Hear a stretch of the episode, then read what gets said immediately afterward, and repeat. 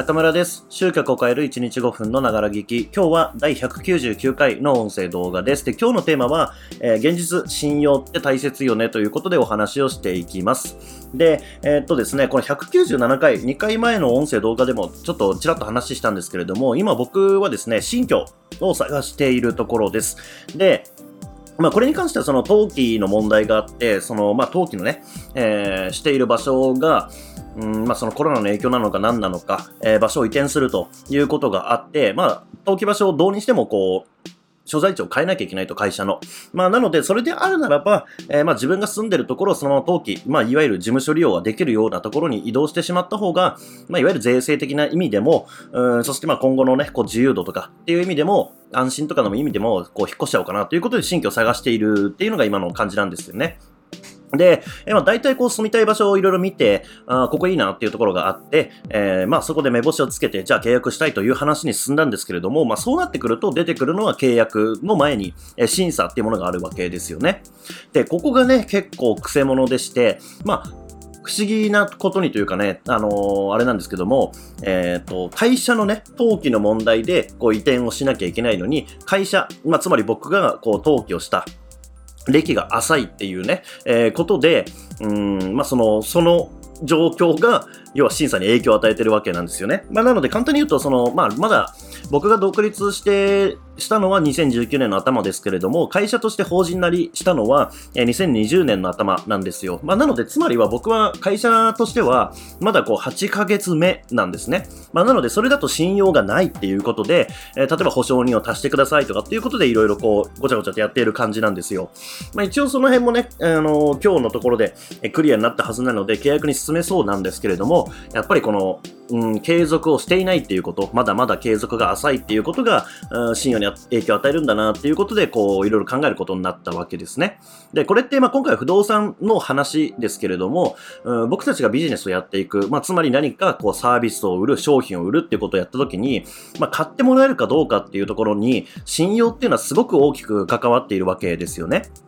で、えー、例えばもうこの人信用できないなっていうふうに思われてしまったら商品はもちろん売れないわけなので、まあ、買ってもらえるってことは、まあ、一定の信用を得ているからこそ買ってもらえるってことが起きるわけですよね。まあ、もちろんそのセールストークがどうとかっていうものもありますけれども、まあ、ベースとしてその信用があるかないかっていうのがもう、あの、制約にはすごく大きな影響を与えるわけですね。で、じゃあそんな信用ってどういうふうに獲得していくのかっていうところで言うと、まあこれを知っておくことによって、まあ要は商品をね、どう売るかっていうことに影響を与えるわけですけれども、あの、まあまず一つは今回のね、僕がこう引っかかった部分である継続している歴とかっていう部分ですよね。うん。継続しているこう年数だったりとか、えー、回数だったりとかっていう部分が影響を与えていると。例えばですけれども、えー、今回これ音声動画今日で199回なんですね。で、まあ今年の2月から始めて、まあ199まで積み重ねてきたわけですけれども、例えば、今日この音声動画を見てくれた人からすれば、199回もこの人やってるんだっていうふうに思えるわけですよね。まあそうなると、あ、じゃあ今後も継続されそうだな、ちょっと、あの、聞いてみようかなっていうことで、例えば、えー、音声チャンネルをフォローしてくれたりだとか、例えば YouTube であればチャンネル登録してくれるとか、そういうことが起きる可能性があるわけですよね。これが、えー、ポッとね、一個だけの動画があって、うん、今後も続くかどうかもわからないとかっていう状況だったら、まあどうだったろうかっていうことも、こう、考えられるわけですよね。うん。まあ、なので、やっぱり回数が、えー、積み重なっているっていうのは結構重要かなと。まあ、なので、メルマガとか、えー、ブログとかをやるにしても、えー、やっぱりこ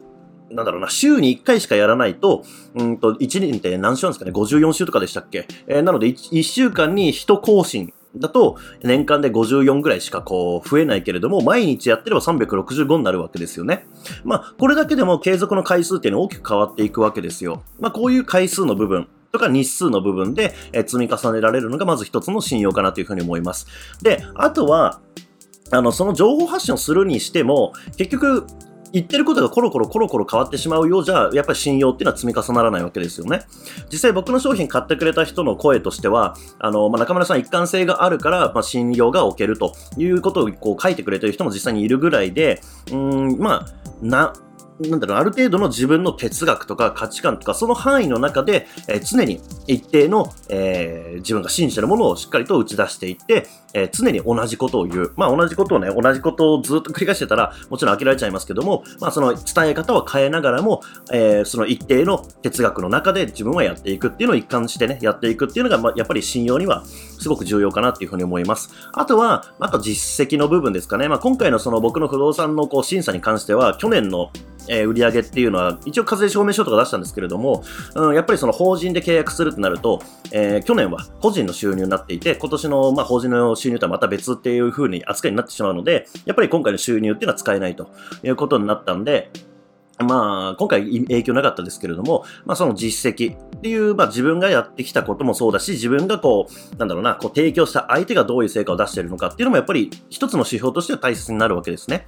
ただもちろん、それらって結局複合的に、えー、いろいろ混ざり合って一つの実績っていう、まあ信用っていうものにこうなっていくので、あのー、いわゆるお客さんがどんだけ売り上げ上げてるかっていう実績がないからって信用が得られないっていうのはまた別の話だっていうことですね。まあ結構悩んでる人多いですよね。まだ実績ないんで、あの商品を売ることができないとかって言ってる人いますけれども、まあ、実績がないから商品が売れないわけじゃないっていう、まあ、そこが実績がないから売れないっていうところに、えー、原因を求めてしまうと、まあ、それ改善できないですよね。だって実績がなければ商品が売れない、商品が売れないから実績が作れないっていう、まあ、あの、抜け出せない袋小路になってるわけじゃないですか。でもそれではないので、実際の問題は。そこではないですけれども、ただまあ実績があると強いよねって話だけ。